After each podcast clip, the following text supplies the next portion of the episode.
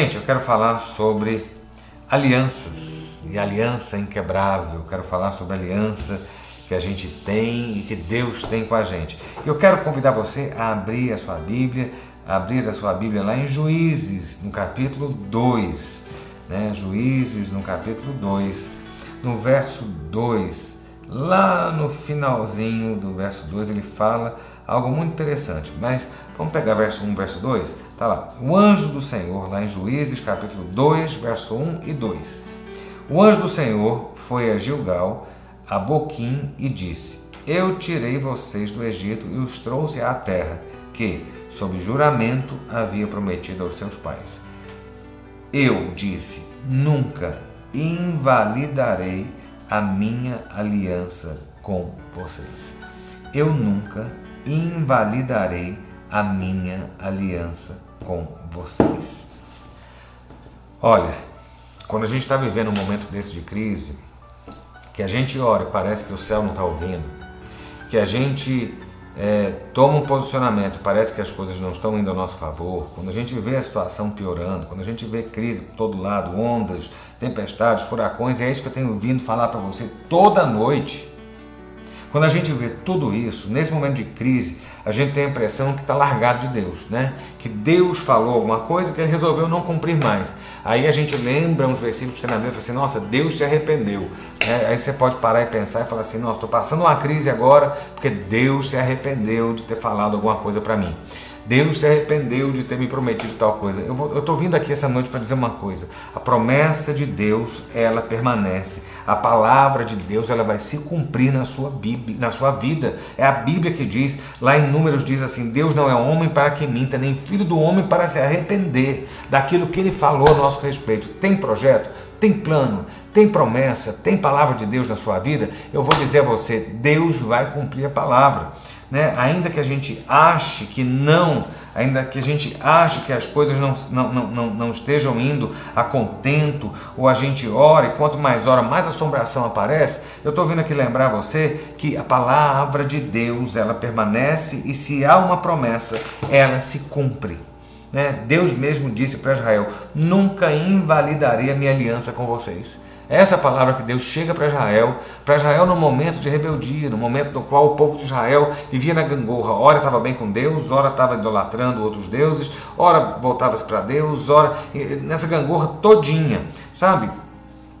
A gente às vezes olha a situação do fracasso, a situação da derrota, a situação da crise, e eu vou dizer a você, só há, eh, se há uma derrota, se há um fracasso, não é de Deus. Se há derrota e se há fracasso, ou então, querido, é melhor você procurar outro Deus, porque o Deus que a gente serve não é o Deus que perde batalha, não é o Deus que é derrotado e não é o Deus que é fracassado. Essas palavras não existem no vocabulário de Deus. Derrota, fracasso, perda não existe no vocabulário de Deus. Se está havendo derrota ou fracasso, não é de Deus. O elo fraco dessa corrente, o, sabe, o dente quebrado da corrente, não é da parte de Deus, mas é da nossa parte. Né? Eu quero que você entenda isso que aquilo que, que vem da parte de Deus é perfeito, a bênção dele enriquece. É isso que a Bíblia diz. Pastor, mas e tudo isso? Vem cá. Jesus disse: No mundo tereis aflições. Então, assim, ninguém enganou você, você não foi enganado por Deus, Jesus não enganou, Jesus não disse que você seria o show, Jesus não disse que você seria o bambambam, bam, bam, Jesus não disse que você estaria na crista da onda, mas ele disse que você e eu nós teríamos aflições. Eu já tive muitas, tenho passado outras, e eu sei que independente dessas aflições eu tenho levantado o meu ânimo, sabe, mantido bom ânimo, porque eu sei, porque sei que o meu Deus é fiel para completar as palavras que ele tem a meu respeito. Então eu estou vindo aqui essa noite para lembrar primeiro o seguinte: olha, Deus não mente, Deus não se arrepende daquilo que ele fez, daquilo que ele disse, daquilo que ele prometeu sobre, e falou sobre a sua vida, né? Ele vai cumprir. Se as coisas podem não estar andando bem, eu vou dizer a você, se há fracasso não é da parte de Deus, é nosso. Sabe? Então, assim, comece a pensar dessa forma. E quando a gente se depara com a Bíblia no período dos juízes, a gente vê algo muito interessante. O que, que fala o livro de juízes? Eram juízes mesmo, desses homens que o livro de juízes fala? Não. Eram homens e mulheres. Eu quero falar rapidamente sobre eles com vocês hoje. Né? O período de juízes é um período que vai da morte de Josué. Quem é Josué? Moisés tirou o povo da terra do Egito. Moisés não entrou na terra prometida, ficou na porta da terra prometida. E Deus designou Josué, que era auxiliar de Moisés, para levar o povo para a conquista. Então Moisés tirou o povo do Egito, foi até a terra prometida, até a entrada. Da entrada para frente foi Josué. Quando Josué morre, vem um período de 300 e poucos anos até se instituir a monarquia com Saul. É esse período de três séculos que a gente tem o chamado período dos juízes. Não havia rei em Israel. O que havia era o que havia eram pessoas que eram levantadas de tempos em tempos para serem salvador, salvadores da pátria, para serem heróis da pátria, para serem as pessoas que Deus iria usar para trazer vitória sobre o povo de Israel, para julgar questões, para profetizar. Havia todo um momento, né? E aí a gente vê no período de juízes, nesses três séculos, ora o povo de Israel era fiel, Ora, o povo era infiel. Aí, ora, o povo voltava a ser fiel, ora, o povo estava infiel. O povo estava infiel, vinha a luta. Aí Deus levantava um juiz. Enquanto aquele juiz vivia, o povo era fiel. Quando o juiz morria, o povo se tornava infiel. Então a gente vê uma gangorra, né? Ora bem, ora mal. Ora bem, ora mal. Essa era a gangorra. Ora confiava, ora não confiava. Ora adorava a Deus, ora idolatrava ídolos dos, dos povos onde o povo de Israel estava. E eu digo a você, enquanto o povo de Israel estava ora bem, ora mal, ora fiel, ora infiel, em todo o tempo Deus permanecia fiel. É isso que eu quero que você entenda. Independente dos nossos altos e baixos, independente da gangorra emocional, independente das nossas, da, dos nossos altos e baixos espirituais, né? independente da gente crer ou não crer, Deus continua sendo Deus, Deus continua firme na sua palavra, Deus continua firme no seu propósito, Deus continua imutável na sua aliança. Essa é uma diferença. Essa é uma diferença, né? E aí a Bíblia fala, lá em Juízes capítulo 21, 25, diz a seguinte frase: Naqueles dias não havia rei em Israel, cada um fazia o que achava mais reto. Cada um fazia o que dava na telha.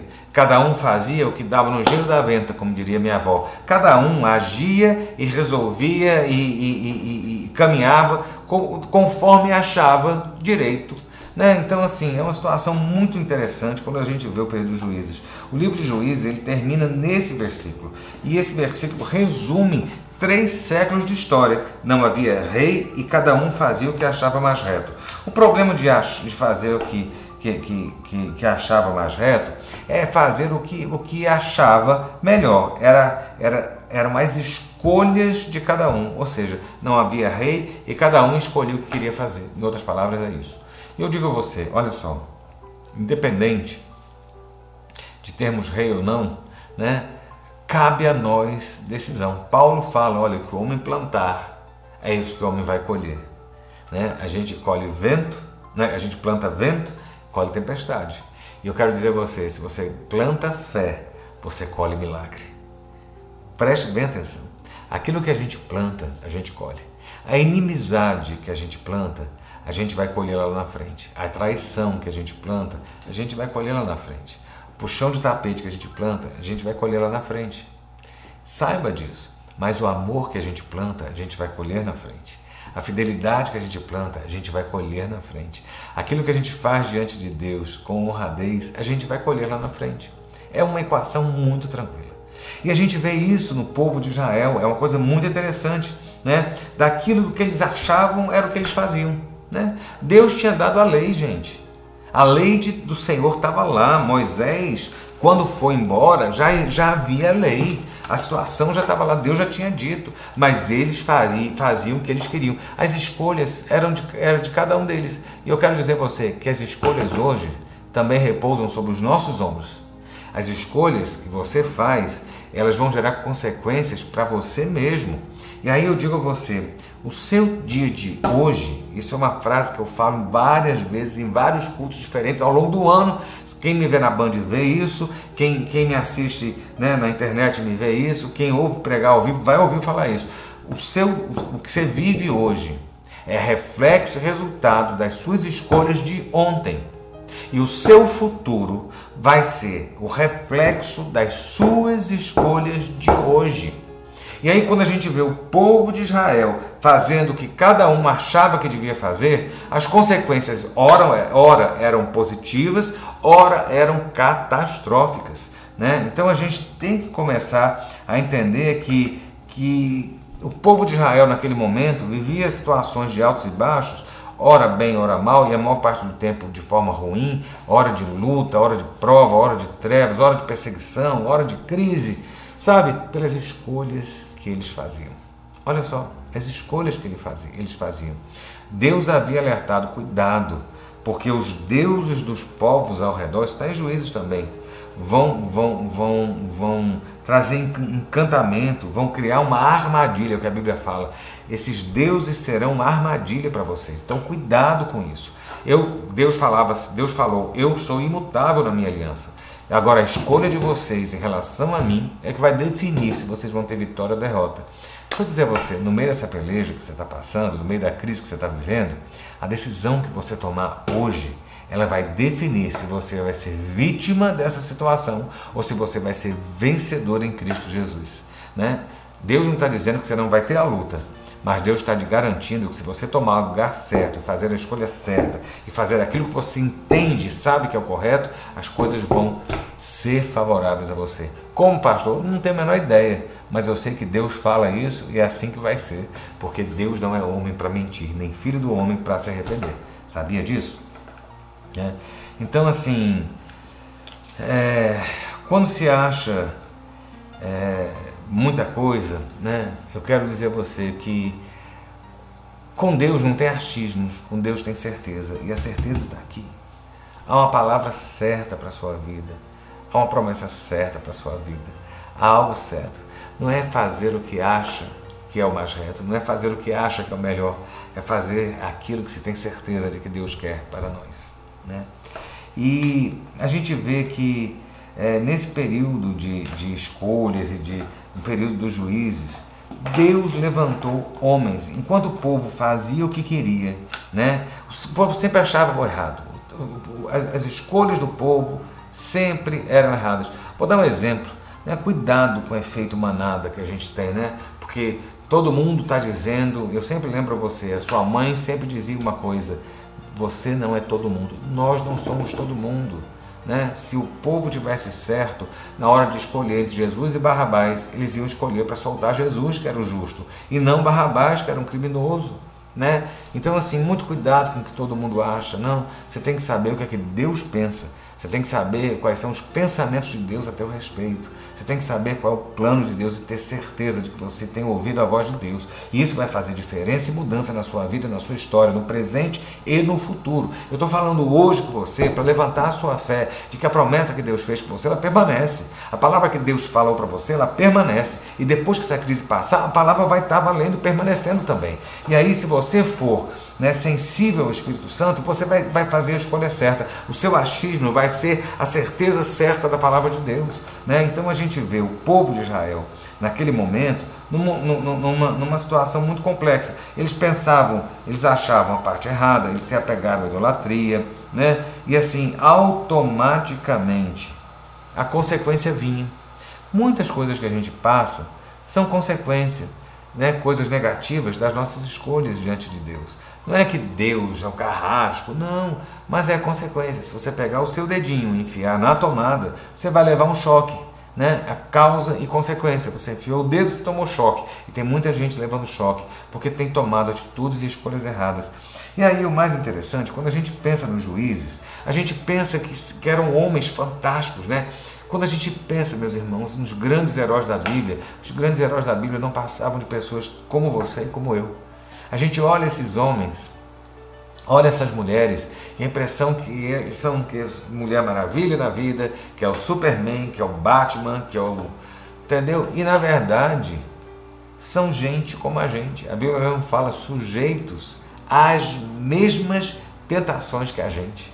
Né? Quando você olha esses homens que foram usados por Deus, esses homens que foram tremendos na mão de Deus, você fala assim: eu queria tanto. Vem cá, nós somos feitos da mesma matéria carne e osso, sabe? A gente é feito da, do mesmo, do, da, da, mesma substância, né? A gente foi colocado da mesma forma nessa terra. E eu digo a você, a diferença é posicionamento e a decisão de vida, é tomar a posição certa diante de Deus, faz com que a nossa vida seja bem sucedida.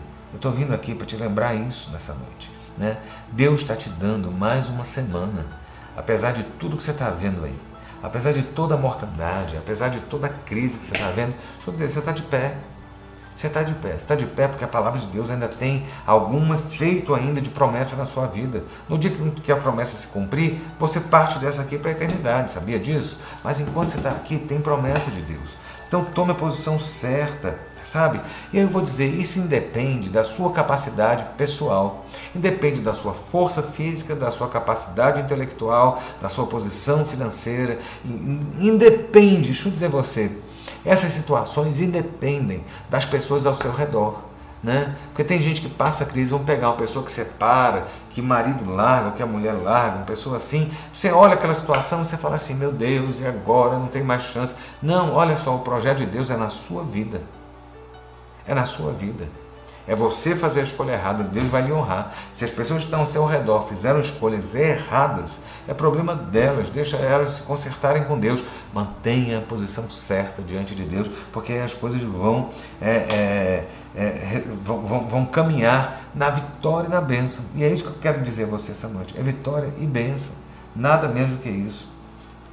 Sabe? Independe da nossa posição pessoal, e, sabe, e, e, em Deus, Deus não vai invalidar aquilo que ele falou a seu respeito. Deus usa quem quer. É uma frase que a gente usa até de público, né? Deus usa quem quer e usa. Deus usa até o ímpio para o dia do mal, é o que diz a palavra. Sabia disso? Né? Que Deus pega o ímpio para o dia do mal. Pensa, Judas. Judas era o ímpio que foi usado para o dia do mal. O dia do mal onde Jesus foi entregue para ser crucificado. Né? Deus usa quem quer, mas não só isso. Sabe? Deus usa quem quer, mas Deus ama usar aqueles que têm um coração disponível e fazem a opção certa por Ele, independente do seu posicionamento, da sua força. E quando a gente para e começa a analisar os juízes, eu já estou caminhando aqui para o final para orar com você, abençoar a sua vida. Quando você caminha pela história dos juízes, são, são, são, são algumas dezenas de pessoas, de homens e mulheres que escreveram essa história desse livro.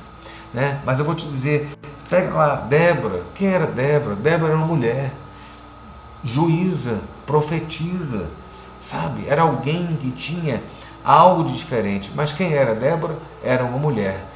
Hoje, isso não faz diferença ser mulher ou ser homem, né? Hoje a sociedade respeita, a mulher tem um lugar de honra, ou tem que ter, né? E, e, e, e somos indivíduos, né? Iguais, independente do sexo, diante da, da, da, do Estado, diante de Deus, né? mas a cultura da época não, não valorizava a mulher. A mulher não era valorizada, a mulher não era, é, é, é era tida como, como um, um ser de segunda categoria, não tinha base, não tinha nada, mas Débora, ela, quando todo mundo fazia o que queria, ela resolveu fazer aquilo que Deus queria que ela fizesse. Débora buscou Deus e houve unção profética na vida de Débora. Meu irmão, minha irmã, você tem unção profética, independente do seu tamanho. Deus vai usar você. A Bíblia fala que Deus usa o simples para confundir os grandes. Se você se acha tão pequeno, incompetente, diminuto, eu lembro aqui a você, Débora, uma mulher, sabe? que foi usada por Deus não apenas como profetisa, não apenas como boca de Deus, mas como juíza. Débora julgava e profetizava. Quem era Débora? Uma pequenininha, desse tamanhozinho, que aos olhos dos homens não tinha muito valor, mas ela fez a opção certa. E por ela fazer a opção certa, as coisas deram certo na sua vida. Faça a opção certa. Você tem Gideão, quem era Gideão? Gideão era um camponês, Gideão era um camponês humilde, sabe? Esse era Gideão né? era um cara que não tinha grande valor. Vamos colocar na linguagem de hoje, é, é, é, é Gideão, era, era o roceiro, era o cara que estava na roça. Né? E às vezes o cara que está ali batalhando sol a sol, não é o cara que dirige carrão, não é o cara que fala línguas, não é o cara que tem dinheiro, não, é o cara que trabalha de sol a sol, mão calejada sabe? Que a gente muitas vezes não dá valor, é o cara que limpa a rua, é um gari, é alguém que está na rua, sabe? Não, deixa eu dizer você, Deus usa quem quer, mas aquele que se coloca diante de Deus é, é, é, é assim, é um prato cheio nas mãos do Senhor para ele fazer algo sobrenatural. sobrenatural. Quem era Gideão? Gideão não era ninguém, a não ser um simples camponês. Deus fez algo na vida dele de forma tremenda e ele foi usado por Deus na vida do povo de Israel. Sabe por quê? A promessa de Deus permaneceu. Bastava alguém estar em linha com essa promessa e manter essa promessa viva na sua vida. Aí as coisas acontecem. A gente tem Jefté. Quem é Jefté? Jefté foi um homem, um dos juízes. Quem era Jefté? A Bíblia fala que Jefté era filho de uma prostituta. O pai de Jefté tinha outros filhos e teve Jefté com uma prostituta. Seus irmãos olharam para Jefté e falaram assim: Nós não queremos você. Porque você é filho de uma prostituta, você é segunda categoria, como chamava antigamente de bastardo. Né? Você não tem direito à herança, você não tem direito a nada. Jefté foi colocado para fora. E ele, ele foi, foi se unir a, a, a, a, mercenários, sabe? Um grupo de homens que, que não era da índole das melhores. Esse foi Jefté. Mas Jefté se colocou diante de Deus. E sabe o que aconteceu? Independente do que ele havia passado no seu passado, independente do que ele havia vivido na mão da sua família, dos traumas que ele tivesse, independente de ele conviver com pessoas que não eram das melhores, né, da melhor fama, Jefté se colocou diante de Deus e ele foi usado pelas mãos do Senhor para libertar e salvar o povo de Israel. Esse é Jefté, né? São juízes. Aí você tem Samuel, para a gente fechar e já orar. Quem é Samuel? Samuel era um menino, criança, que Deus o levantou desde criança, sabe? Independente da idade, sabe? A gente tem a capacidade que se nós estivermos alinhados com Deus, o Senhor vai, vai, vai, vai ser pleno na bênção e na vitória. Deus procura, queridos, homens que perseverem em aliança com Ele. Deus tem uma aliança constante. Nós quebramos, nós voltamos, nós quebramos. Deus está procurando homens que perseverem nessa aliança, né? que consigam olhar para os céus e saber que Deus é constante na sua promessa e que nós temos que ser constantes no nosso posicionamento de fé diante de Deus. Quando isso acontece, não é pela nossa força, pela nossa capacidade ou inteligência, mas é pela unção de Deus, por aquilo que Deus quer e se dispõe a fazer sobre nós. Você tem palavra? Você tem algo da parte de Deus para sua vida? Você tem uma promessa dele sobre você? Eu quero só dizer a você: Deus fala para você hoje: não invalidarei a minha aliança com vocês. Eu não vou tornar inválida a promessa nem a palavra que eu te dei. É isso que Deus está dizendo. A única coisa que o Senhor quer é que você tome um posicionamento diante do céu e seja constante e seja firme, que dessa forma você com certeza há de ter vitória nas mãos do Senhor. Né? Então, assim, tome para você essa palavra e lembre-se: quando tudo parecer contrário, a promessa do Senhor, a promessa do céu, continua válida na sua vida. A sua posição, a sua escolha hoje, fazer o certo e se manter firme diante de Deus, vai te garantir o seguinte: você há de receber essa promessa na íntegra. Independente da crise hoje, essa promessa vai se concretizar sobre você. Seja como Débora, seja como Gideão, seja como Jefité, independente das circunstâncias, da capacidade pessoal, faça a opção de estar diante de Deus, crendo na imutabilidade da palavra dele sobre você. Vamos orar? Senhor, nós te agradecemos por mais uma noite. Te agradecemos, a Deus, por mais um dia, mas acima de tudo por mais uma semana que o Senhor nos concedeu de vida. Deus, nós estamos diante de situações tão adversas no nosso país, no mundo, nas nossas vidas, nas finanças, na saúde, ó Deus, no lado emocional, mas sabemos que o Senhor pode mudar as circunstâncias. Sabemos que o Senhor pode operar milagres, sabemos que o Senhor tem nos garantido vida, o Senhor tem renovado o fôlego de vida sobre nós. Eu quero pedir que sobre os teus servos algo de sobrenatural venha ser depositado. Ó Deus, que eles possam fazer a escolha, ó Deus, de se manterem firmes, olhando para o Autor e Consumador da fé. O Senhor mantém a tua promessa sobre nós, o Senhor mantém a tua palavra. Aquilo que o Senhor disse antes de toda essa crise permanece durante a crise e, ó Deus, após a crise, o Senhor há de concretizar as suas palavras que nós possamos fazer a opção certa de permanecermos diante do Senhor, sabendo que o Senhor pode nos usar, nos abençoar, nos proteger, que se não for o Senhor, nós não conseguiremos. Deus abençoe os teus filhos, alegre o coração no meio da dor, ó Deus, dá o teu bálsamo, dá a visão, ó Deus do alto, mostra o teu exército acampado, os teus anjos ao nosso redor, ó Deus, que o Senhor possa proteger os teus filhos, que estejam perto e que estejam longe. Abençoa-nos, ó Deus, e te louvamos pela tua aliança inquebrável conosco. Em nome de Jesus. Amém.